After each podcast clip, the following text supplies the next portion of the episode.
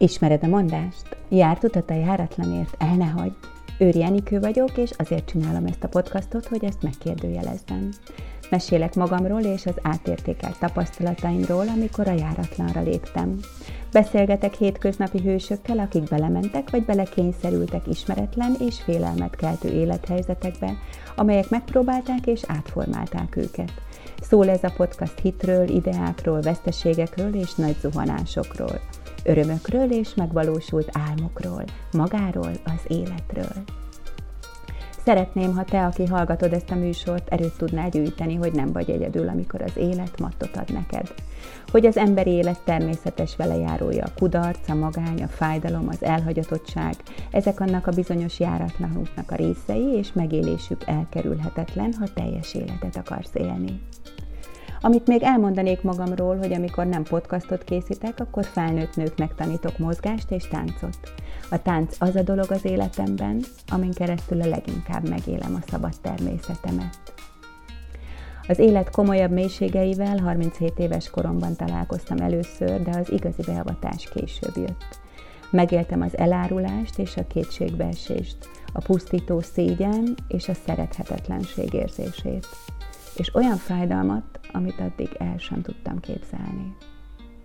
A krízisek fordulópontjait a felismeréseim jelentették, amelyek persze nem jöttek egyszerre. Valódi új irányt a szembenézést és a cselekvés hozott az életembe. Igent mondtam a változásra, jó módszerekkel és kiváló szakemberekkel dolgoztam és dolgozom ma is.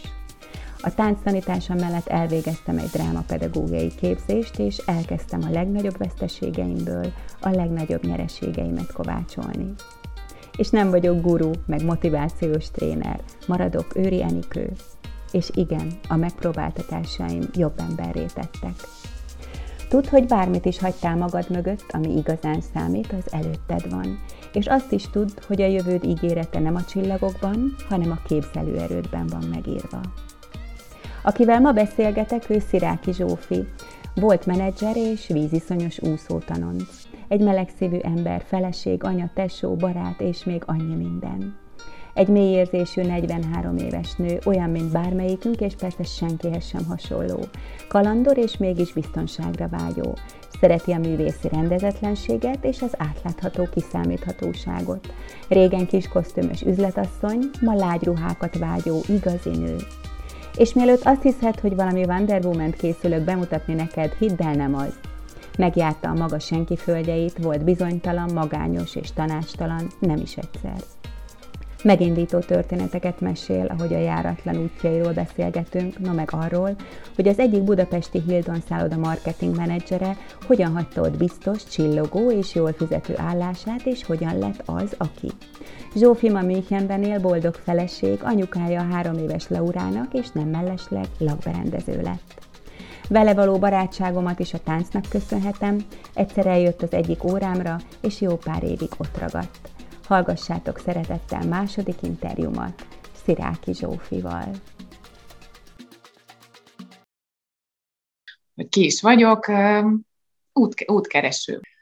Voltam már sok minden, leszek is remélem, definíciót nem tudok neked mondani, hogy, hogy lakberendező lennék egy, elsősorban, vagy anya, vagy feleség, mindegyik együtt, és, és kíváncsian várom, hogy még mit hozza az életem ilyen, ilyen, ilyen definíciókban, vagy, vagy lehetőségekben, és kreativitásban leginkább ezt, ezt várom. Emberi és női oldalról empatikus vagyok elsősorban, és segítőkész. Én azt hiszem, hogy minden emberi megmozdulásomat azt határozza meg, hogy a, az a másik emberrel való interakcióm, és hogy az a, a figyeljem, segítsem, érezzem, hogy ő mit gondol, mit miért mond, de valószínűleg ez egy, egy kisgyerek, egy három évessel való együttélés, ez még felerősíti ezt a hétköznapjaimban, úgyhogy most ezért gondolom ezt meghatározónak a személyiségemben. Ugyanígy definiálod magad? Tehát a segítőkész, empatikus, odafigyelő, gondoskodó? Öm, igen, bár ez, ahogy lenni szokott, és akkor itt azért vagyunk, hogy őszintén beszéljünk, Üm, nyilván el, el tudja terelni ezt a, ezt a súlypontot mondjuk egy gyerek irányában, és akkor a, a férnek egy kicsit más más odafigyelés és más energiák jutnak. Nagyon igyekszem figyelni arra, hogy, hogy jusson, maradjon. Tessék? magadra, Sziráki Zsófira, mint nő. Az, azután, ez jön utána, igen, igen. A Sziráki Zsófi egy olyan, hogy így van mindenki, és akkor, és akkor van Sziráki Zsófi is mi ismerős nekünk nőknek ez a, ez a besorolás, meg ez a rangsor, igen. Igen, szóval ez azért így ott van, igen. Nincs az se gyerekkel, se semmiben, hogy, hogy ő például ide született, és akkor ő alkalmazkodjon hozzánk. Tehát én ezt nem, nem, nem így látom, hanem, hanem hogy én, én segítem őt ebbe a világba megérkezni, és együtt, együtt vagyunk ebben a világban. Mi esetünkben hárman ebben a családban. Nagyon sokat fogunk még beszélni a, a munkádról is, a gyönyörű kislányodról, a párodról is, meg a mostani életedről is, de egy kicsit most én belekérdeznék ebben, mert nagyon ismerős, hát nem véletlenül vagyunk jóban, nagyon ismerős ez a segítő, ez a, ez a másikra odafigyelő, és magamat nem is érzékelő nő, női mi volt. Honnan jössz? Te milyen családból jössz? Én egy jó, jó családból jövök. Úgy gondolom, hogy nekem való családból jövök. Édesanyám, édesapám, szerető környezet, várt gyermek vagyok, van egy hugom, és, és nagyon-nagyon odafigyelő környezetben nőttem fel, mindig ügyes voltam, okos, megfelelni, bár nem tudom milyen, hogy tőlük jött a feltétlenül az elvárás, vagy én akartam mindig jó lenni, és aztán, aztán valahogy mégis nem, nem lázadtam, hanem úgy, úgy jól éreztem magam a családban, és szeretve éreztem magam. Aztán azt hiszem, hogy, hogy jó, jó ez a család, meg a mintáik, meg amit, amit hozok, csak, csak pontosan én, én hogy is vagyok ezzel az egésszel, és én, én, én mit szeretnék igazán. Ez így az évek során alakult. És akkor elkezdtem egy kicsit leválni, eltávolodni Münchenig. Szóval akkor alapvetően azért egy jó kislány attitűdöt azért hozol otthonról, és ennek mind örömét. A bánata az biztos megvan, de az örömét is hozol. Na mesélj arról, hogy kedvenc ruhát, kedvenc ruhadarabod, van-e neked? Mhm. Kedvencem nincsen igazából, vagy volt, csak kinőttem, vagy elkopott, és, és úgyhogy olyan van, és akkor azzal úgy nem tudom, mi legyen, azt időnként nézegetem. Ami, ami érdekesség az öltözködéssel, hogy, hogy nagyon hangulatfüggő, tehát ez nagyon beszédes számomra, hogy milyen ruhadarabot választok, hogy éppen milyen fázisban vagyok az életemben, vagy milyen hangulatban. Nadrághordó típus vagyok, de jó lenne ruhába bújni. Belebújni lazán, és már szaladni is. Nyár az most erre ideális lesz például. Volt korszakom, amikor nem hogy nadrág, de hogy mondjuk sötétebb nadrág, meg szemüveg, meg kis kosztüm, meg, és akkor az olyan, az egy olyan típus, vagy egy olyan, egy olyan karakter. És aki meg mögötte van, az meg nem biztos, hogy, hogy én vagyok. Úgyhogy várom azt a pillanatot, amikor reggel egy, egy kis ruhába így bele suhanok, és, és szaladok a világba. Ez mint egy három évesnek a pörgős szoknya. Kedvenc színed van-e? Kedvenc szín kísér a zöld, a, a mély zöld, és a májba szín. És miután az egyik munkád, egyik foglalkozásod, inkább mondjuk hivatásnak az alapberendezőség, hogy van-e kedvenc stílusod, vagy kedvenc bútorod, vagy kedvenc tárgy? Az úgy van, mint a cipője, hogy a lakberendezőnek a legnehezebb berendezni a saját lakását, mert minden tetszik neki, vagy nekem legalábbis.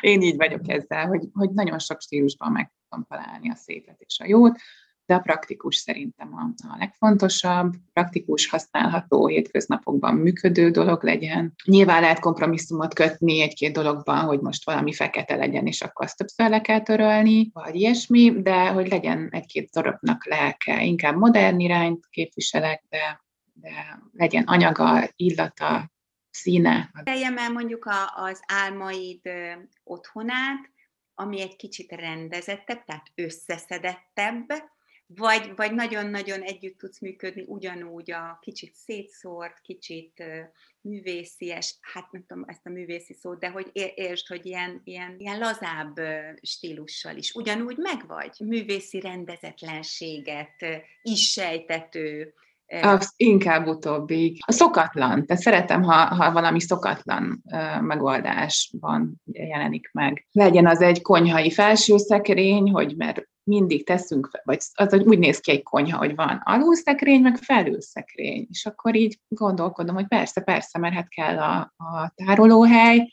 de hogy miért mindig így van, és hogy akkor hogy lehetne azt egy kicsit máshogy. Ide kapcsolódik még teljesen az, ami az én személyes benyomásom, meg egy kicsit az én szavaimmal is hadd mutassalak be, mert hát egy 8-10 éve sokat táncoltunk együtt, akkor jöttél el hozzám órákra, és aztán akkor nagyon sokat jártál egyéb foglalkozásokra is, táborokba is, workshopokra is. Az akkori Sziráki Zsófi, gyönyörű kosztümök, nagyon bögös, trendi szemüveg, és sales marketing területen dolgoztál, és Mesélsz erről egy picit, hogy akkor ki voltál te? Hát ha, ha az előző életemről tudok mesélni ebben a, ebben a kérdésben, akkor hogy ki mit gondol az előző életről, én azt gondolom, hogy van ilyen egy életem belül, hogy, hogy előző élet, mert hogy, mert hogy az egy más, más korszak volt az életemben. Arra, arra vitt az út a főiskola után, vendéglátó, ipari főiskola, idegenforgalom,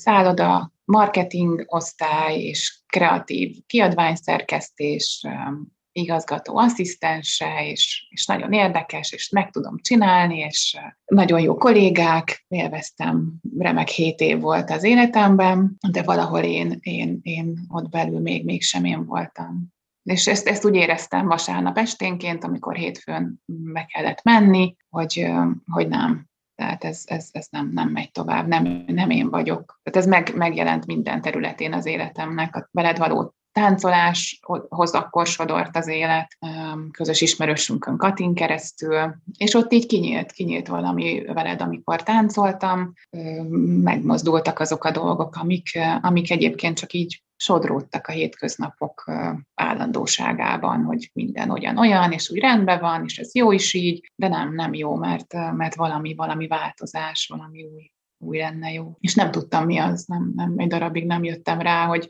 hogy az az érzés, amikor kinyitok egy lakberendezési újságot, és, és nézem a, az érdekes, szép és különleges dolgokat, és hogy ebből valakinek egy otthona alakulhat ki, az, az, úgy, az úgy valami érzést vált ki testi szinten, tehát egy ilyen egy zsigeri élmény. És akkor úgy döntöttem, hogy, hogy legyen az. Mert hogy ez a másik, ez nem az én utam. És ez ennyi volt, és, és akkor beiratkoztam egy lakberendező iskolába, okáésan, és akkor a szálloda mellett volt egy támogató főnököm, ehhez az mondjuk hozzá tartozik, hogy valahogy megengedte, hogy ezt így kis kompromisszummal végezhessem, ezt a képzést, és váltottam. Mert, mert a másik az nem, nem, nem vezetett az a vágány egyszerűen, egyszerűen sehova. A külvilág reakciója volt érdekes inkább számomra, hogy, hogy fújt mindenki, hogy igen, és akkor ott hagyod ezt a jó állást, és ezt a jó helyet, és, és valami olyanban, amit nem tudod, hova visz, és, és mit hoz, és, de bennem nem, nem volt kérdés. Amikor így tudod, hogy az nem,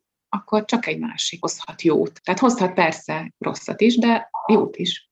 Az a podcastnak a címe, hogy Jártutat a járatlanért, és ezt a jártutat egy kicsit azért mutatnám be, mert neked eh, nyilvánvaló, hogy hol dolgoztál és milyen körülmények között, de sokan ezt nem tudják, hogy ez a jártút milyen eh, jól ki volt bélelve, és milyen bizt, idézőjelben biztonságos volt. Ugye te a Hiltonban dolgoztál szélszes marketingesként, vezetőként, az igazgató asszisztenseként, aki nagyon szeretett téged, és egy csomó kreatív munkád is volt, tehát egyáltalán nem egy ilyen taposós, rossz munkahelyen voltál, mhm. hanem egy kifejezetten jó munkahelyen merted megérezni mhm. azt, hogy ez nagyon jó, tehát ez csillog és villog, és mégis egy kalitka. És hát le a kalappal előtted, mert én végig kísértem, mert akkor sokat találkoztunk, tehát láttam az átalakulásodat a kiskosztümösből, aztán egy sokkal alkotóbb irányba, egy művészibb irányba mentél el, de ez is milyen érdekes, hogy azért a lakberendezés rengeteg statikus,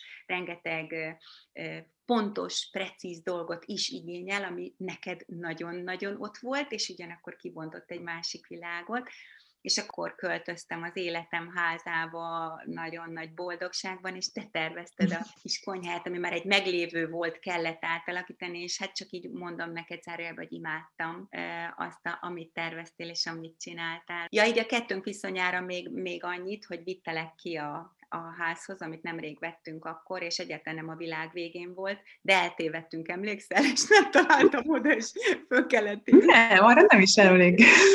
De megtaláltuk, és be tudtunk menni. Mm. Na, és végig kísértem egy részét a, az akkori átalakulásodnak, és az, az bámulatos volt, és, és nagyon nagy öröm látni, amikor valakiből bábozódás állapotából lesz egy pillangó, és nagyon-nagyon kíváncsi vagyok az új pillangódra, aki.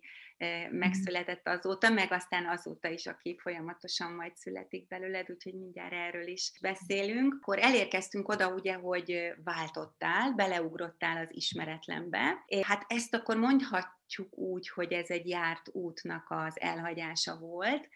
Arról mesélj nekem, hogy lelkileg hogy volt az, amikor te igenis ugrottál egyet, ahogy a környezeted az teljes értetlenséggel volt, tehát milyen, mhm. milyen ugrani egy? Olyan, olyan ugrani, hogy, hogy muszáj leugranod, mert olyan, mint mondjuk, ha jön egy vonat, és akkor így ugranod kell. Hogy, hogy valami, valami olyan felé mész, ami, ami hív, ami, ami, ami, ami vár, ami, ami jobb, mint az, ami, ami ott zakatol mögötted, és, és hajt. És ami mozdított ebben, az a, az a tánc veled. Tehát az biztos, hogy képletesen is, tehát egy mozdulás, egy, egy áramlás kellett hozzá. A, a másik az, az a, a meglepődött környezet, és, és, de támogató környezet is kellett hozzá, lelkileg is, és valamilyen anyagi szinten is nyilván, és a, és a vágy, hogy, hogy, hogy ez olyan dolggal foglalkozzak, ami, ami örömet ad nekem is, és másoknak is. Amikor járt utat elhagyunk, és egy járatlanra lépünk, akkor nagyon sokan azt gondolják, hogy ez egy ilyen csupa tejszínhabos, örömteli cselekedet. Nekem, amikor így alakult az életemben, volt sok ilyen helyzet, akkor én lelkileg nagyon rosszul voltam. Persze, hogy volt bennem egy nagy öröm, hogy hú, hát, hát én és, és félelem, és szorongás, és kétségek. Úgyhogy erről mesélni, hogy te lelkileg hogy voltál, vagy voltál-e rosszul-e egyáltalán ebben a folyamatban? Ebben, ebben a munkaváltásban ebben nem. Tehát ez, ez, ez, egy, ez egy új kapu, egy, egy kalitka ajtaján, vagy egy, nem is kalitka, mert ugye ez egy inkább pont, hogy egy, egy, egy gyönyörű kertnek a kapuja, hogy most bemész el, nem mész el ott mi vár abban a mondjuk egy elhagyatott hatalmas kertben, ami tele van szúrós bokrokkal és rovarokkal, és neki tudja még mikkel, mint egy mély víz mondjuk, ahol akár szörnyek is lehetnek, ugye, vagy bármi. Szóval, hogy, hogy nem, tehát ott nem volt kérdés. Ami, ami sokkal nehezebb volt, az mondjuk egy párkapcsolati váltás. Ez egybeesett, ez teljesen egybeesett a kettő, és ott, ott azt gondolom, hogy az, az egy más, más történet. Mm. Ha valaki igen, járt utat, járatlan ér akar hagyni, az, az már különböző területeken különböző energiákat mozgat, és különböző kötelékeket szaggat, és, és különböző biztonsági fokokat ingat meg. Egy párkapcsolat, nálam a párkapcsolati nehézség az, az annyi volt, hogy tettem egy kapcsolatért mindent meg, és mégsem működött. És nekem az volt a mintám, hogyha valamiért teszünk, és dolgozunk érte, akkor az, az, az működhet. De nem, nem mindig, vagy nem úgy, ahogy, ahogy nekünk jó. Igen, és nehéz volt elengedni azt, hogy én szeretnék valamit, teszek is érte, de nem, nem, nem működik mégse, nem egymásnak vagyunk mégse. Emlékszel a fordulópontra, amikor azt mondtad, hogy ezt nem csinálom tovább, vagy egyszerűen csak elérkeztél valahova, és azt vetted észre, hogy már túl vagy rajta? Ez, ez utóbbi, utóbbi, hogy, hogy egyszerűen ki, kiszenvedtem már magamból annyit, hogy, hogy, hogy nem, nem meg, meg, megérett a változás, idő kellett neki, idő. Csak, csak az hozta meg a átgondolása, hogy mi, mikkel függ össze, miért nem tudom elengedni, miért mitől félek, mire vágyom. És akkor összeírtam azt, hogy én mire vágyom egy papírra, valahol olvastam, valaki ajánlotta, hogy írjam le, mit szeretnék igazából én egy párkapcsolatban, milyen érzéseket szeretnék átélni, és ezt leírtam, és magam is meglepődtem, hogy mik, mik jutottak eszembe, és hogy mire vágyom. Mert más, más vágyni rá, és más leírni, és, és szembesülni vele. És akkor, akkor az, úgy, az úgy, ott mégis volt egy ilyen pont, igazad van, Enikő, hogy ott mégis, mégis volt egy ilyen pont, amikor, amikor az úgy mégis lezárul. Hogy de, de ez kell egy folyamat, meg idő. Ugye, akikkel beszélgetünk, nem lát téged, egy nagyon szép nő vagy, és sugárzik be, kiegyensúlyozottság sugárzik belőled. Úgyhogy ezért jó bátran megmerem kérdezni, hogy egy boldog házasságban élsz, ez lerír rólad, és egyébként emlékszel még azokra a pontokra, érzésekre, amit leírtál, és ugye nem kell így szó szerint, vagy bárhogy idézned, de hogy ez megadatott neked a, a házasságodban?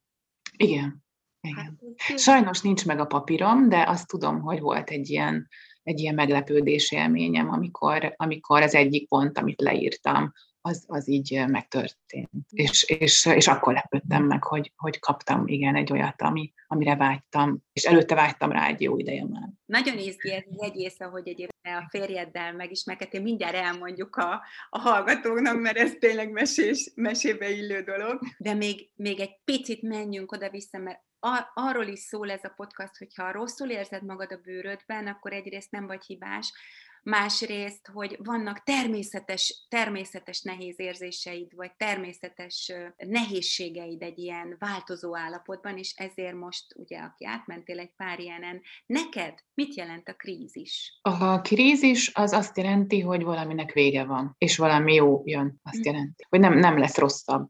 Tehát, hogy, hogy az a pont, amikor azt érzed, hogy, hogy vége, kész, nincs semmi, és akkor, akkor de, tehát, hogy van, van, és utána csak jobb jöhet, tehát ha van a, van a mélye, akkor onnan csak, csak fölfelé van. Tehát, hogy, hogy az, a, az az érzés. Nagyon szeretném, hogy ezt a hallgatók meghallják, amit mondtál, mert ez ugye látni téged, érzékelni téged, a kiegyensúlyozottságodat, a finomságodat, a stabilitásodat, és hogy egy vala, ilyen valaki azt mondja, hogy a krízis az ezt jelenti, hogy valaminek vége van, és jobb jön. Gyönyörű! Csak, csak így van, de ez, de ez egy teljesen egyszerű hétköznapi történetbe is megnyilvánulhat bármiben. Tehát amikor azt hiszük, hogy na most ez, ez már nem, tehát ez a nap ez nem az enyém, és, és, és, és minden összeesküdik, összeesküszik ellenem, akkor is van egy, egy, egy új nap. Tehát ez is az, hogy jár, járutat, járatnai, tehát ismerünk napokat, ismerjük a hétköznapi szokásainkat, minden nap úgy megyünk a munkába, vagy hát nem megyünk, ugye, mert nem megyünk munkába. Tehát, hogy mindig mindig, mindig jön változás. Tehát minden nappal új dolgok vannak. Tehát csak, csak járatlan út van, én azt gondolom. Na, akkor visszatérünk, mert biztos, hogy ezt már nagyon-nagyon várják a hallgatók, hogy, hogy ezt a kis mesés történetet, és ehhez egy kis elő tagot fűzök, hogy ugye te jártál hozzám táncolni, és akkor például táborban is voltál velem, és arra én emlékszem, hogy volt egy táborunk, ahol a fókusz, a fő téma az a párkapcsolat volt, és nők voltunk együtt, és nem észosztály zajlott, hanem tulajdonképpen a végére eljutottunk egy folyamatnak, ami arról szólt, hogy nem a hófehér herceget kell várni paripán, az ideális társat, hanem mi magunknak kell önmagunknak igazi társá válni, és akkor már érkezhet a nagy ő. És akkor képzeld el, hogy már ott a tábor körül voltunk abban, amikor mesélted nekem, hogy neked víziszonyod van. Uh-huh. És elkezdtél járni, úszni. És ehhez csak azt szeretném mondani, hogy járt út meg járatlanul. Tehát akinek volt valamilyen iszonya, az pontosan tudja, hogy az nem azt jelenti, hogy nincs oda menni kedvem, hanem egy ilyen halálfélelemmel együtt valami. És akkor a Zsófi az pedig azt találta ki magának, így az átalakulása kellős közepén, hogyha valami ennyire fél valamitől, akkor, akkor oda, oda kéne menni. És beiratkozott egy úszó tanfolyamra, és most odadom neked a szót, mesélj! Igen, tehát ez is egy, egy sarkalatos pont volt, hogy féltem a víztől. Ez egy valami, a gyökerét pontosan nem tudom, valami olyasmi lehetett, hogy óvodába vagy iskola elején voltunk úszni tanulni, és az oktató úgy gondolta, hogy, hogy belök a vízbe a bugolásból, a partról, hogy akkor menjünk, és akkor csobbanjunk, és majd csak följövök a víz felszínére, vagy valami ilyesmi lehetett. Lényeg az, hogy én nem találtam a felutat a, a mélyből, és, és, és, és ott be, be, bejött az illata a sátornak, az a jellegzetes fedett uszoda illat, és onnantól bármikor ezt megéreztem, vagy mélyvíz volt a környezete, hát nem mentem bele, tehát csak ahol már láttam, hogy az mélyebb, mint amit én érezni tudok a testemmel, az akkor az nem. És a hugom, hugom kezdett el úszni, ő, ő szerette a vizet, ő egy nokedli, ahogy így mondtuk gyerekkorában, tehát ő, ő mindig addig ázott a vízbe, amíg rongyos nem lett a lábúja, és, és ő, ő elkezdett járni egy egyesületbe, és imádta, és láttam rajta, hogy ez milyen jót tesz neki a testének, a tartásának, a lelkének, és mondtam, hogy hát ha ez ilyen jó is lehet, akkor, hogy van az, hogy én ezt nem, nem akarom, vagy nem szeretem. És mi lenne, hogy ha megpróbálnám mégis, mert, mert, mert lehet, hogy jó mégis. És Akarat Egyesületnek hívják a, az egyesületet, ahová én elmentem, tehát ez is egy ilyen dolog, hogy így hívják, hogy akarat. Na, én akartam menni, kipróbálni. Volt ott volt a Pali bácsi, az oktató, aki neki elmondtuk, hogy mi a történet. Előző nap a testvéremmel megpróbáltam betenni a fejemet a vízbe, hogy majd amikor megyek, és Pali bácsi mondja, hogy tegyem be a fejemet a vízbe, akkor hát, ha meg tudom csinálni. Testvéremmel megpróbáltuk, nem tudtam beletenni a fejemet, így teljesen így rám jött ez a testi érzés, tehát konkrétan szorongtam, és másnap, amikor Pali bácsi azt mondta, hogy Zsófi, tedd be a fejed a vízbe, akkor betettem a fejem a vízbe. És nem, nem tudom, hogy ott mi történt, mi dölt el bennem, egy biztonságban éreztem magam, és ami a kulcsa, és, és volt bennem egy szándék, hogy, hogy én ezt megfejtem, hogy, hogy hova vezet. Nem az volt a szándékom, hogy, leküzdöm, hanem, hanem vártam egy jó érzésre, hogy hogy tudom átfordítani jóba azt a, azt a viszonygást. És, és megtörtént az áttörés, és utána úsztam kilométereket, és megtanultam mindegyik úszásnemet, és, és két év múlva átúztam a Balatont. Wow! így, így történt. Ez is, ez is egy olyan út, ami, ami ha megnyílik, akkor ott a, ott a lehetőség, hogy tovább, tovább vigyük, de ha nem, nem nyitom meg, akkor, akkor szorongok a mai nap. Tehát, hogy vagy együtt éltem volna ezzel az érzéssel, vagy, vagy nyitok. Tehát itt is szerintem, ha, ha, ha mérlegelem ezt a két dolgot, akkor, akkor már, is, már is van egy döntésem. Igen, ott találkoztam a férjemmel. az uszodában. Tehát, hogy víziszonyosként elmentél, amitől nagyon féltél, inkább közelébe mentél, és ott találkoztál a szerelemmel, és gyermek, apukájával. Igen és pár. Első pillantásra szerelem volt? Öm, első pillantásra, öm, hát abban a korban már, öm, ez, igen, mondjuk, igen. Tehát az érzés az első pillanatra meg volt valami, hogy aztán az így ki tudott nyílni, az még, még utána, igen fejlődött, fejlődik mai nap. Mesélnél csak, ami ránk tartozik a kapcsolatotokról? Hogy éltek? Hogy vagytok egymással? Hát most itt ugye Münchenben élünk család nélkül, tehát hárman, hárman vagyunk, nagyszülők azok otthon Magyarországon. Ez, egy, ez is egy döntés, tehát ez egy nehézség, nyilván kisgyerekkel. Tehát hárman is most főleg összezárva így a, a, a covidos helyzetben, home office és, és délutáni gyerekzsivalja Kicsit hiányzik most már így ennyi, ennyi idő után, ennyi covidos idő után a, a külvilág, de, de örülök annak, hogy van egy ilyen bázisunk itt együtt, ami, ami összezárva is működik. Hát ez óriási dolog. És én azt tudom, hogy a férjednek különleges munkája van, mert én legalábbis nagyon meglepődtem, úgyhogy légy szíves, ezt is mondd el nekünk. Önvezető autók programozásával foglalkozik. Hát ez nekem ilyen ez teljesen újdonság volt, és én hm. nagy örömmel hallottam. És ő is pályaváltó, tehát őnek is ez egy új történet volt egyébként. Tényleg? Na, ezt nem tudtam. Hát egy informatikus volt, de mm, kereste, hogy igen, hogy mi, mi, mi az, ami őt érdekli azon belül, és akkor találta ezt magának. És amennyi ránk tartozik, ez, hogy ti kimentetek Münchenben, és öt éve kint éltek. Ez is...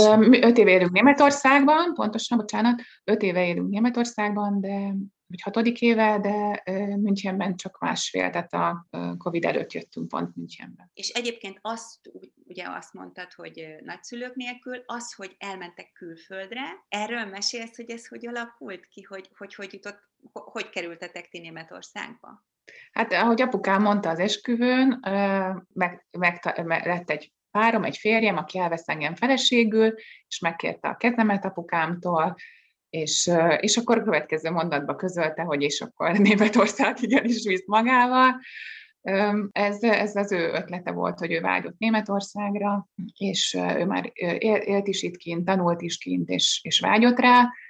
Én pedig azt mondtam neki, hogy, hogy van egy lakberendezői önálló munkám, nem tudok németül, de szeretlek, és, és menjünk. Igen. Olyannyira nem tudsz németül, hogy nagyon távol állt tőled, és egészen más gondoltál a német nyelvről, meg a német emberekről. Erről is mesélsz? Egy igen, hát hat évvel ezelőtt még nem tudtam németül, igen, és én olasz, olasz szakon végeztem, és olasz irányba vitt az életem, amikor a általános iskolában, amikor az orosz kötelező orosz nyelv után lehetett választani németet vagy olaszt, én az olaszt választottam, és utána az egy jó ideig meghatározta az életemet. Volt egy főnököm, a német nyelvet úgy különösebben nem szerettem, nem, nem tudom miért. Volt egy főnököm, aki viszont még a szállodában, aki, aki nagyon szimpatikus volt, és ő német volt, és, és akkor lett egy ilyen pozitív viszonyom a német nyelvvel, vagy hát a német sztereotípia így, így ledőlni látszott, és aztán egy jó ideig semmi, és akkor jön ez a, ez a férjem,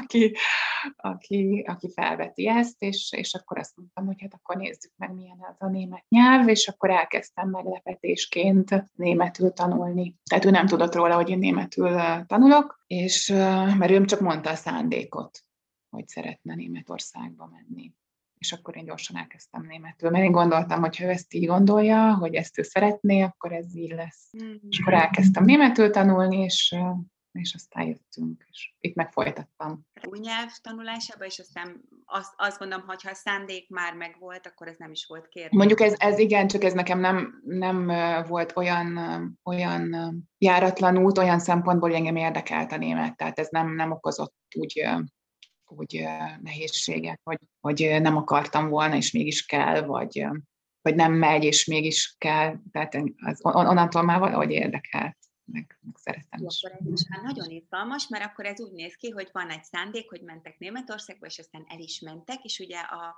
kislányod akkor még nem született meg, úgyhogy akkor mit csináltál te? Mert ugye ő gondolom, hogy egy informatikus területen el is tudott pikpak helyezkedni, és te? Hát úgy, igen, úgy jöttünk, hogy ő talált egy állást, és én egy darabig ingáztam. Tehát uh, hazajártam dolgozni, és akkor jöttem uh, vele találkozni Stuttgartba, és, uh, és akkor elkezdtem németül tanulni. Tehát én akkor, akkor főállású német uh, tanuló lettem egy évig, azt hiszem, vagy hát nem, nem volt egy év. És, uh, és akkor az, az, mert hogy az mindennek az alapja, hogy utána egyáltalán boldoguljak itt. Úgyhogy a német nyelv volt a fókusz, aztán dolgoztam egy évig, és, és jött, jött a kislány közben már. És dolgoztál egy évig mit? Egy évig dolgoztam uh, lakberendező eladóként. Wow! igen, igen. Tehát egy, egy, egy, egy lakberendezési boltban dolgoztam, ami, ami klassz volt nagyon, mert, mert tudtam segíteni, hogy mit ajánlok, mit vegyen, és ilyesmit. És emberekkel dolgoztam, és... Hogy voltál lelkileg abban, hogy ott egy, abban az új munkakörrel, amit csinálsz, meg az egész új helyzettel, szeretted, furcsa volt, nehéz volt, könnyű volt? Egy, egy lehetőség volt, hogy, hogy, hogy németül csináljam, egy olyan dolgot a lakberendezésihez kapcsolódót, ami, ami érdekel, tehát ami a szívemhez közeli, emberekkel beszélni, és, és jó volt. Hát tudtam, hogy nem életem végéig fogom azt csinálni, de e, abban a korszakban egy, egy nagy, nagy mérföldkő volt, hogy, hogy azt, azt dolgozhattam, és a, és a kislány születése előtt még, még lehetőségem volt próbálni magam a munkában.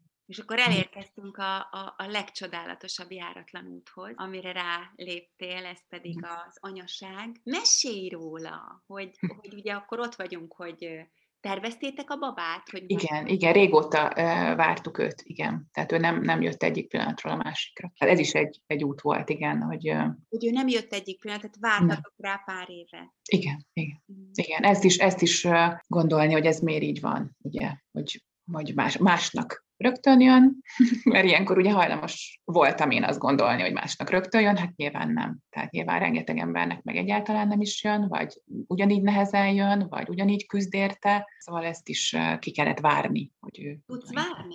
Meg, megtanultam. Tanulom, ne, türelmetlen vagyok alapvetően, kicsit. Vagy úgy, igen, tehát a vágyok így dolgokra, és akkor ezért nem értem, hogy miért nem már ma. De, de valamikor csak holnap, vagy még az után. És hát itt ezzel kapcsolatban én tudok megint egy szenzációs dolgot, ami egészen különleges, ami megtörtént veled így az anyasággal kapcsolatban, úgyhogy azt szeretném, hogy meséld el, hogy akkor e, áldott állapotba kerültél, milyen volt a terhességed, de egyébként úgy ennyit vártál, vártatok arra a kicsire?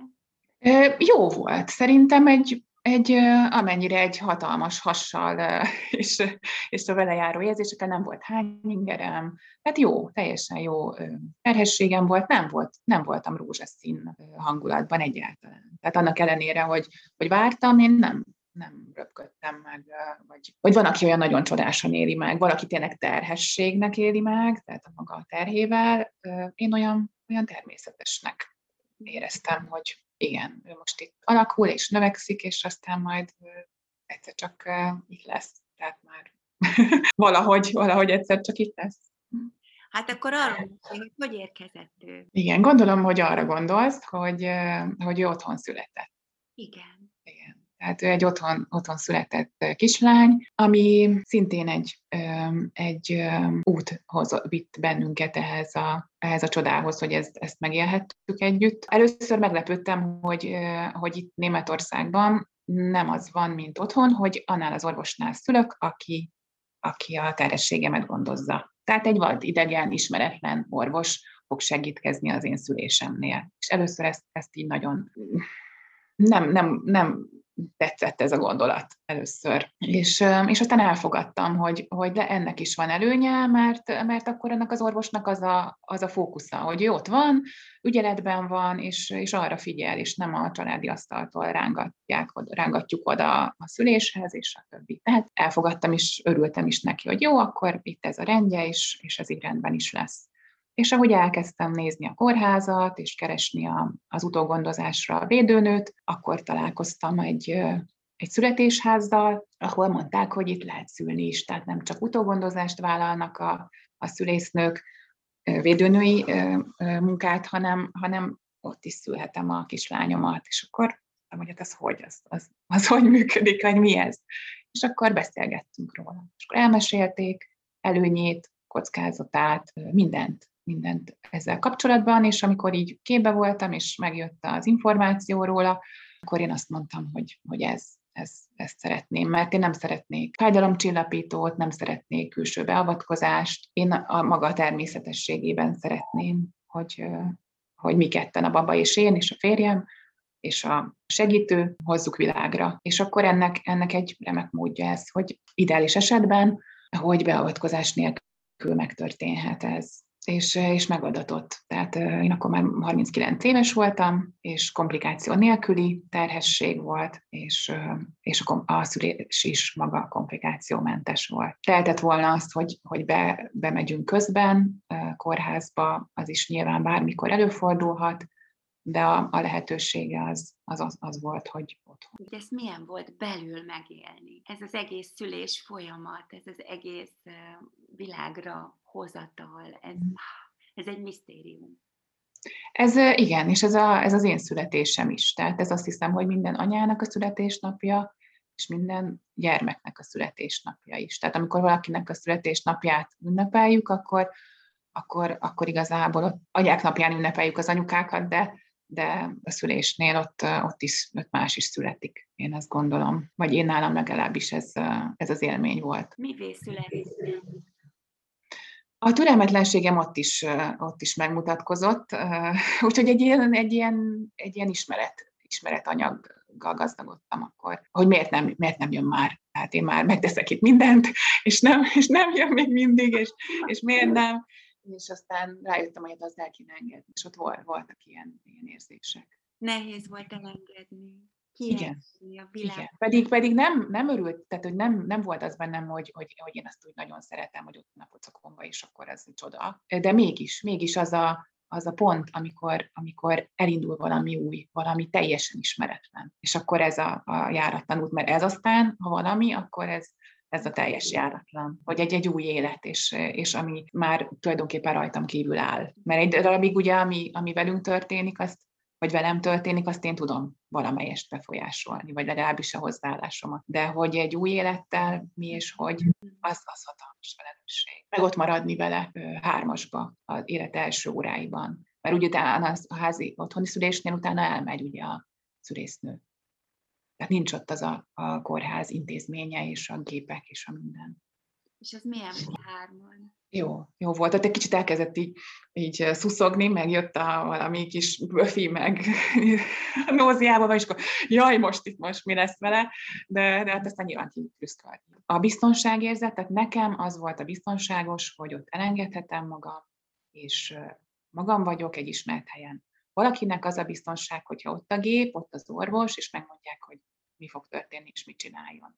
Tehát szerintem az a, az a, az a kulcs, hogy, hogy, hogy olyan úgy élje meg a szülést, vagy bármit a helyzetben, ahogy, ahogy ő neki a, a legjobb, és ő, vagy én magam ott komfortosan érzem magam. Mert, mert a, mi, a mi akaratunk számíthat egy szülésnél. Tehát kell, hogy számítson, hogy én most hogy akarom tartani magam, mikor akarom tolni, mikor nem akarom, hogy akarok állni, inni akarok, nem akarok, stb. Voltál meginokvan ebben a folyamatban, hogy ez biztos jó ötlete, nem, nem ijedtél meg, vagy végig nem. nyugalom volt és biztonság volt. Nem, nem, mert felkészült, felkészítés volt, beszélgetések az összes szülésznővel, akik ennél a születésháznál dolgoztak, tehát hogy nem, hogy, hogy idegen ember volt tulajdonképpen ott, hanem ismertem mind a hat, azt hiszem hatan voltak, mind a hatukkal találkoztam és beszélgettem, illetve nem, mert de én találkoztam, csak a férjem nem találkozott mindenkivel, átbeszéltünk mindent, tehát az egész folyamatot, tehát képbe voltam, talán jobban képbe, mint hogyha csak így oda megyek, és, és azt várom, hogy a doktor úr majd ő mindent tud, de én nem tudom, hogy én az én testemben mi történik, és mire számíthatok. Hmm. És nekem az ad biztonságot, hogyha ha, ha egy kicsit, amennyire lehet legalábbis, felkészülök és képbe vagyok arról, hogy mire számítok. Aztán hát jön a meglepetés nyilván, hogy jöhet, de... Férjed jól Jól bírta, ő, ő, ez közös döntés volt nyilván, hát abszolút, hogy ezt, ezt elbevállaljuk. Ő, ő azt nem tudta, vagy az ő félelme az volt, hogy engem látni ebben a helyzetben, hogy ő hogy tud segíteni. Tehát ő hogy, hogy fogja azt megélni eleve, hogy engem szenvedni lát. És aztán támogatott végig, vagy ott volt, jelen volt, és, és ez volt a lényeg. Hmm.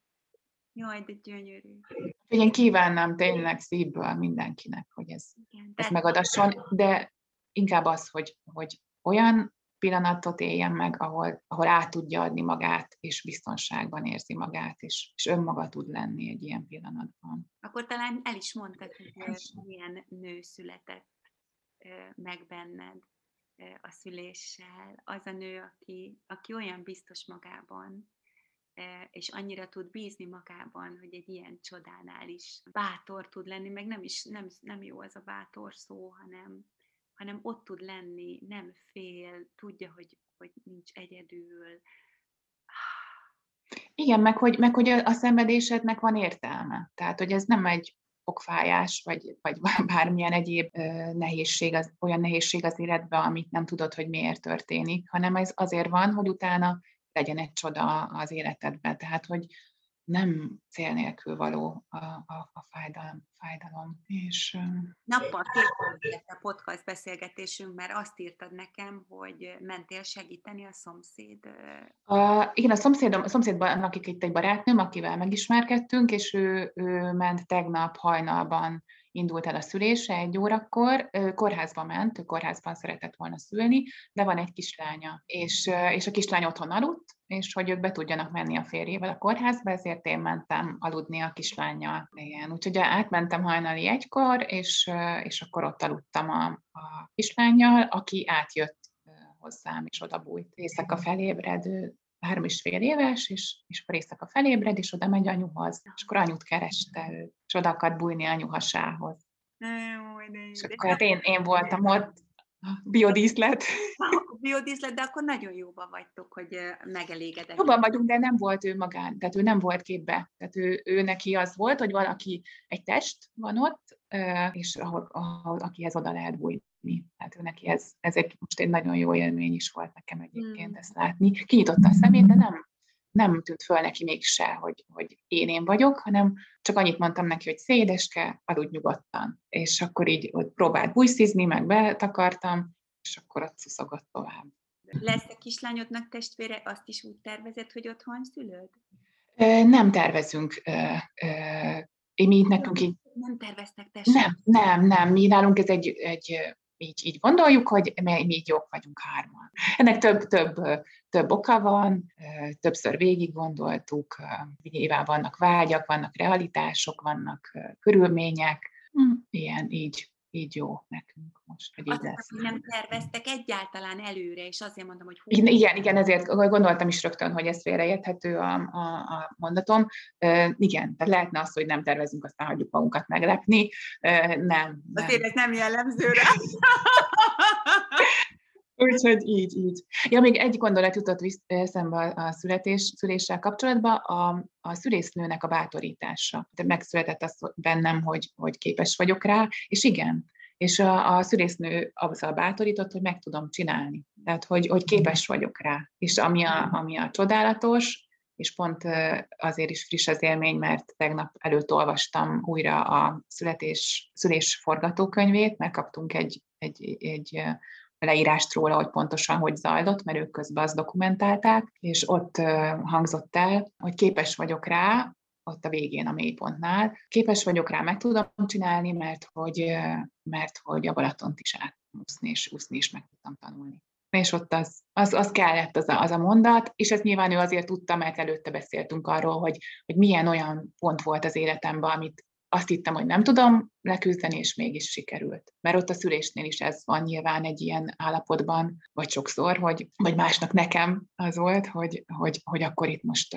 hogy vagyok képes még, még egy akkorát segíteni ennek a babának, hogy, hogy ő, ő, ő ki tudjon jönni. És, és akkor kellett ez a bátorítás, tehát a szavak, a, a, az kellett a jelenléten kívül. Kár, hogy nem látnak azok, akik hallgatnak téged, mert az arcod, ahogy, ahogy ezt az ezt az utolsó pár mondatot mondtad, ilyen teljes, teljesen átalakult, hogy érzelem milyen szinten tükröződik teljesen fizikailag is rajtad, ez a képes vagyok érzés, ez teljesen, teljesen más lett az arcod, és olyan gyönyörű, gyönyörű ilyet látni, hogy, hogy valaki ezt megéli. De nagy csoda, de nagy csoda, hogyha egy nő egy, egy olyan tudását, ami egy ősi tudása, hogy mi tudunk szülni, mi tudunk életet adni, hogy nem egy bábként és egy, tudom, valamiféle automataként várnak el tőled dolgokat, hanem megengedik, hogy eljuss,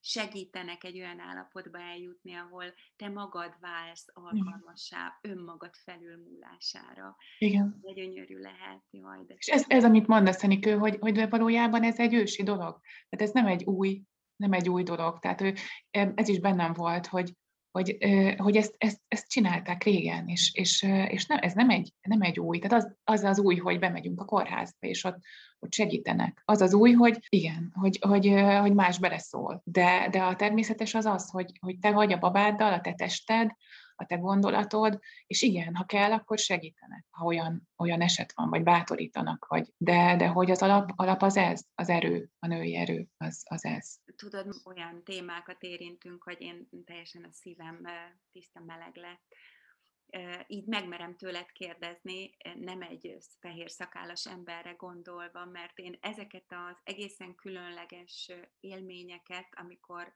valami olyannal találkozom, ami, amiről soha nem gondoltam volna, hogy, hogy létezik, és érzékelem, hogy sokkal nagyobb és hatalmasabb, mint amit egyáltalán csak gondolatban képes lennék befogadni, és ez a hatalmas valami bennem lakik, szóval, hogy ez neked Isten hit, vagy, vagy hogy vagy te ezzel?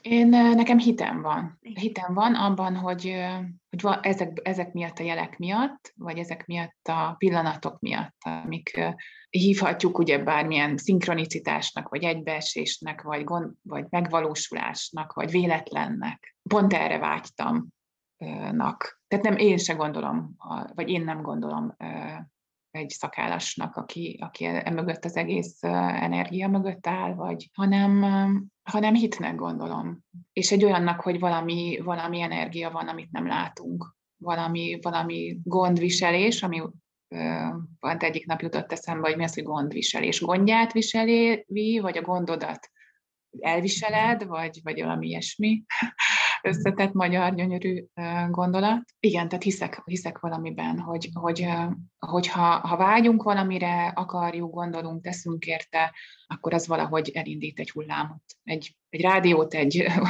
egy bármilyen láthatatlan adóvevőt, és meg, meghallgattatik, vagy megadatik, vagy kapunk segítséget hozzá. Az nehéz ebben, hogy ugye nem olyan valami, ami exakt. Hát nem, nem. Pont a napokban hallgattam egy beszélgetést, és, és ott hangzott ez el, hogy igen, tehát olyanról nem beszélni, ami meghaladja a dimenzióinkat, az kérdéseket tudunk feltenni, meg elképzelésünk lehet, de lehet, hogy a közelében nem tudunk egyelőre jutni ennek. Igen, én úgy fogalmaztam magamnak, hogy az emberi értelmen túlmutató erő rendszer, nem is tudom, valami ilyesmi. És hogy nekem megadatott, és azt gondolom, hogy neked is megadatott, hogy, hogy igenis kaptunk belőle nem exakt valamit, amit meg lehet fogni, hanem valami, valami olyan csodát, amit megéltünk általa. Igen. Dédimnek még egy, egy gondolatot ehhez, hogy Dédimnek nagy fájdalma, vagy az én nagymamámnak, bocsánat, a, a kislányomnak Dédie, fájdalma, hogy én nekem nincsen katolikus hitem ugye, vagy keresztény, bocsánat, hitem, mert ő azt szeretné, ő neki az, és ő neki ez működteti az életét a mai napig, és, és érdekes, hogy ő, ő neki az a, az a hite, és, és ő, ő ezt furcsának látja, hogy én, én anélkül is hiszek valamiben, hogy, hogy konkrétan abban hinnék, amiben ő. Azt gondolom, hogy mindenkinek más, amit erőt ad. Még jobban belemelegettünk, akkor most már arról mesélj nekem, hogy mi a véleményed neked mondjuk a felelősségről? Felelősség. Hát ami, ami tényleg spontán rögtön eszembe jut, az a, az a kislányommal való felelősség. Tehát más, más felelősségem nincs, mint hogy őt életben tartsam mai napig, vagy, és, és az, hogy ő neki egy eszköztárat, egy lehetőséget adjak arra, hogy önmaga útját és az ön, önmagát megvalósíthassa a lehetőségét, hogy aztán ő ezzel hogy boldogul, vagy tehát én nem várok el, nem képzelek el róla semmit, hogy ő mi lesz, mi lesz, hogy csinálja, amit, ami az a felelősségem, hogy amit tudok, átadjak neki. Mit gondolsz a szabadságról? Szabadságról? Hát ez most új életet nyert itt a, a karantén, meg a, meg a lockdown, meg az ilyen élethelyzetben. Nem gondoltam, hogy München, München az Ausztrália, vagy, vagy a tengeren túl. Amikor Stuttgartból ide költöztünk Münchenbe, akkor örültünk, hogy hú, két órával közelebb vagyunk és bármikor hazaugorhat, és bármikor láthatom a szüleimet. És, és ez nem.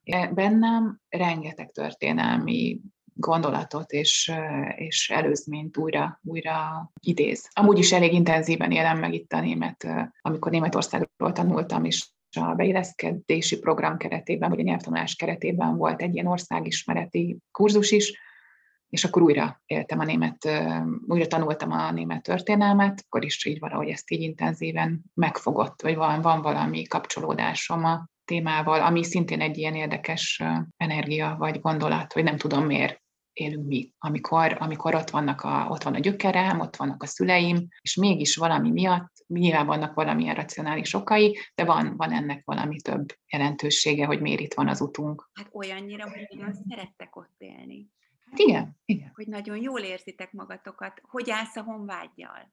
Nincsen, nincsen honvágyam. Ennyire, jó, ennyire jól érzitek magatokat. Nem, nem. Tehát uh, nyilván uh, hogy, uh, azt gondolom, hogy ehhez hozzásegített az, hogy, hogy karnyújtásnyira volt szinte relatív a, a, a családom, a hazaút. És az, az adatot egy biztonságot. Tehát csak egy, egy ilyen kitágított köldögzsinór Igen. Visszatérve a ilyen képi dologra. Tehát nem, nem a világ vége, vagy nem a, az univerzum túlsó oldala. De amikor, amikor nincs meg a szabadságom, hogy én, én mehessek, akkor hanem kül, külső okok is akadályozzák, nyilván tudok menni. Tehát, hogyha olyan a helyzet, akkor mindent meg lehet oldani, és, és mégis haza tudok jutni. De azért ez egy, ez egy érdekes érzés. Igen egyfajta együttérzés, vagy empátia, vagy mi az, ami kialakult benned, mondjuk Németország történelme, vagy, vagy mi? Igen, igen, igen, igen, valahogy, valahogy érzem, hogy a mai napig, mai napig itt van a, tehát nincs ez a elutasító, vagy én nem találkoztam ilyen elutasító és nem befogadó közeggel, valahogy olyan, mintha a történelemből adódóan sok, igen, elfogadóbbak lennének, nyitottabbak,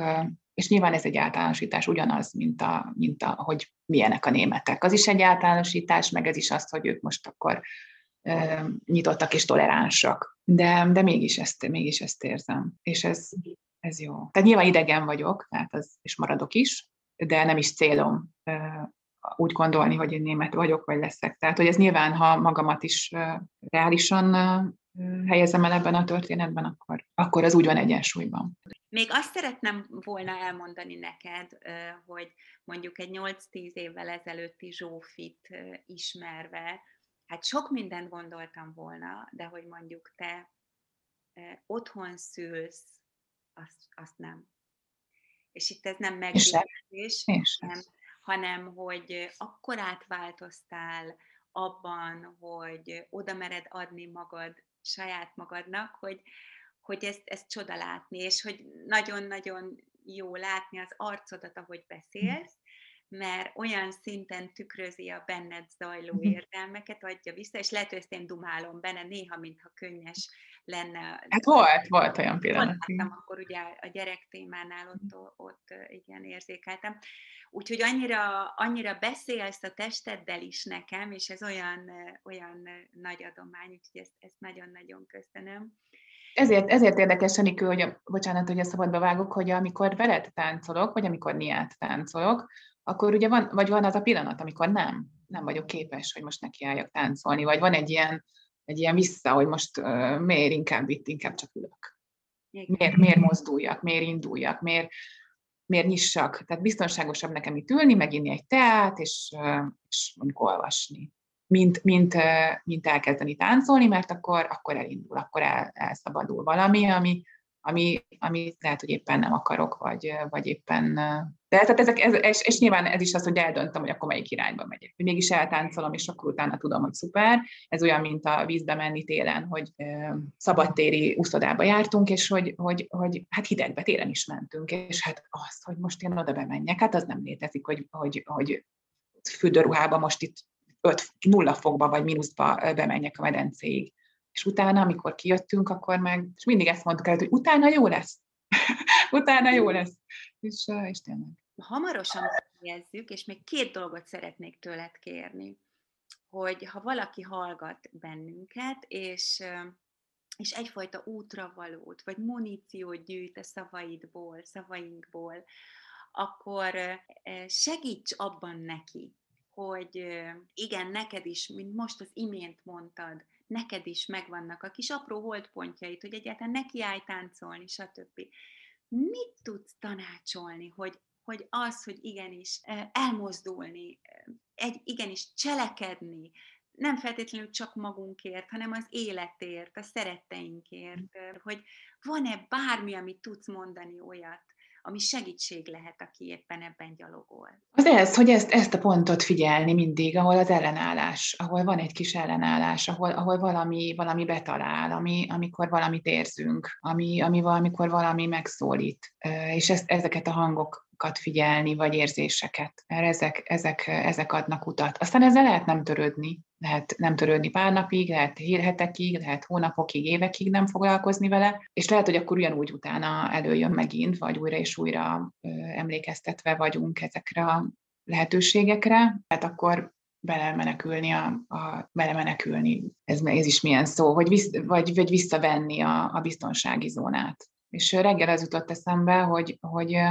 hogy vannak ilyen, az, az a jó szerintem, ha vannak ilyen rituálék, mint a kisgyerekeknek vagy rutinok, hogy mindig ugyanaz van, vagy minden vasárnap rántott hús, vagy minden pénteken hal, vagy én nem eszek zöld, vagy nem eszek állati eredetűt, vagy minden, mindig azt teszem, ami, ami szezonális, vagy, vagy mindig megiszom a reggeli teámat, a kávémat, és, és, és azt megengedem magamnak, hogy megígyam a, adott esetben a kávét. Ami ad, ad egy biztonsági pontot a, a világ minden hatásával, minden hatása mellett ad egy biztonságos medret, és utána abban a mederben akkor már könnyebben jöhetnek szerintem a, a változások és a, az ismeretlen. De a hang szerintem, vagy az idő arra, hogy figyeljünk arra, ami, amit, amit érzünk, az, az meghatározó. És a, utána a döntés az, az ezt, hogy hagyom-e megélni, vagy, vagy még nem. Vagy, és van egy pont, amikor, amikor nincs tovább.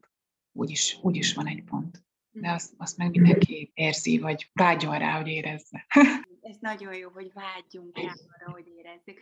Igen, ehhez, amit még mondasz, csak annyit tennék hozzá, hogy olyan nagyon nehéz ezeket a kis rituálinkat, vagy hívjuk úgy, hogy az életeink keret vagy tartó oszlopai, mhm. egy idő után észrevenni, amikor azok már börtönrácsokká válnak, és, és tudni azt a pontot, amit te pontosan mondtál, hogy egyszer csak azt mondom, hogy hogy ezek már, már nem azok, és már nem, már eljövök onnan. De nehéz azokat ezt, ezt de... Igen, hogy meddig, meddig van az, hogy ez egy, ez egy segítség, hogy vannak biztos pontok az életeimben, és meddig az, amikor csak ezek vannak, és, és nem, nem, nem merek nyitni újra, hogy, hogy valami szín is jöjjön, hogy valami új illat, valami új íz. Tehát lehet szerintem apró, apró dolgokkal is próbálni, nyitni. Mondott te?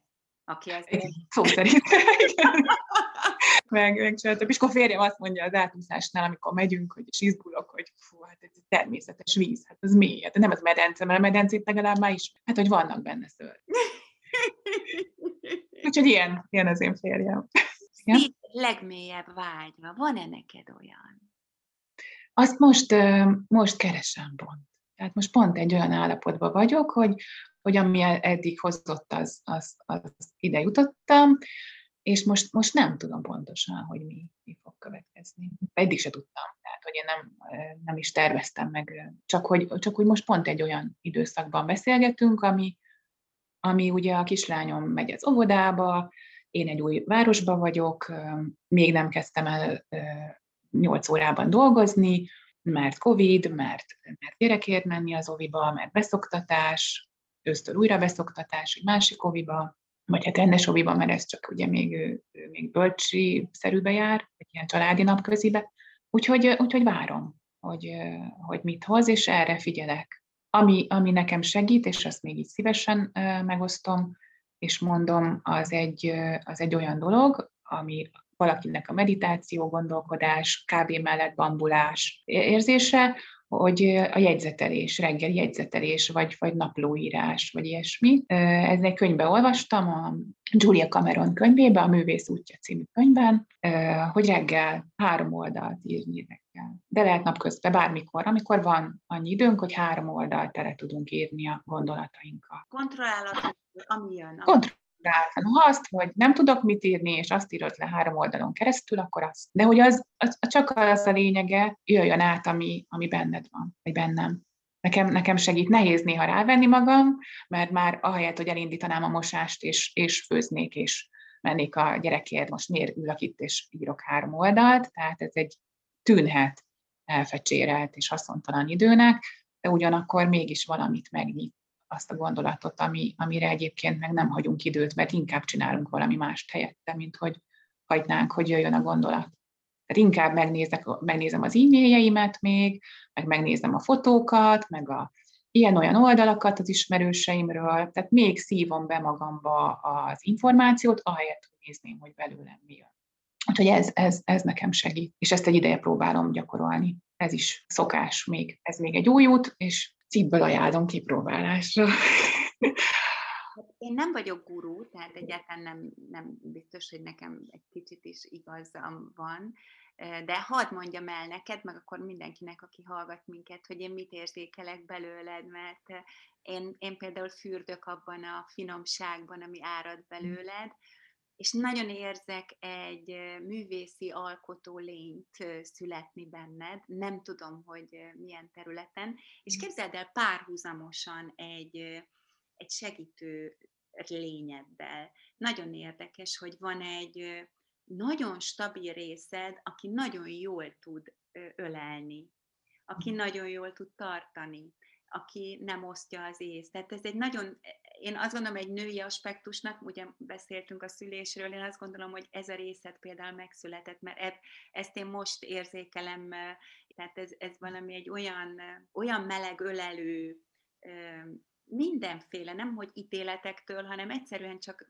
van. Tehát ez a részed, ez és, és ez, a, ez a másik, ez a művész, és annyira jó olyat látni, hogy valaki az üzletasszonyból milyen különleges átalakuláson mész keresztül, és én évekig nem láttalak, és most egy pár hónapja igen, és kívül is nagyon szép nő vagy, de ami belőled árad, az, az, az egyszerűen gyönyörű, nem tudok rá mást mondani, és szerintem ezzel pont így lesz mindenki, aki hallgat bennünket, fogja ezt a szépséget érezni belőle. Köszönöm ezeket a szavakat, Enikő. Köszönöm, és az, annak örülök, hogy, hogy látod ezt az irányt így kül, külsőként is, amit én érzek, hogy ez, ez, ez valami olyan út, ami, ami felé haladok. Egy gondolat jutott eszembe, hogy ez az átalakulás, és ez nem, nem negatívból pozitívba, és hanem egyszerűen az, az nem az én utam volt. Tehát abba is tudtam a jót meglátni, hogy aki, ha egy szállodába dolgozom, hogy, hogy ott az, annak, aki oda megy vendégnek, annak az a, az, az egy estéje. Tehát az múlik rajtam is, hogy, hogy az milyen lesz az az egy napja. Hogy én azt, azt könnyítem, nehezítem, konfliktussal töltöm, vagy valami széppel. Tehát minden, minden munkába meg lehet látni azt, ami, ami jó.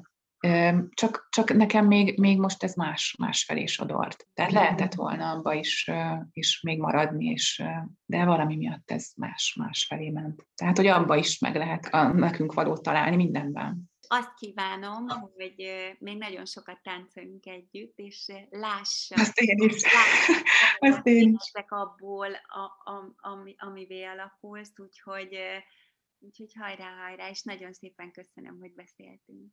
Köszönöm, hogy csinálsz online órákat, és te bele táncolhatok.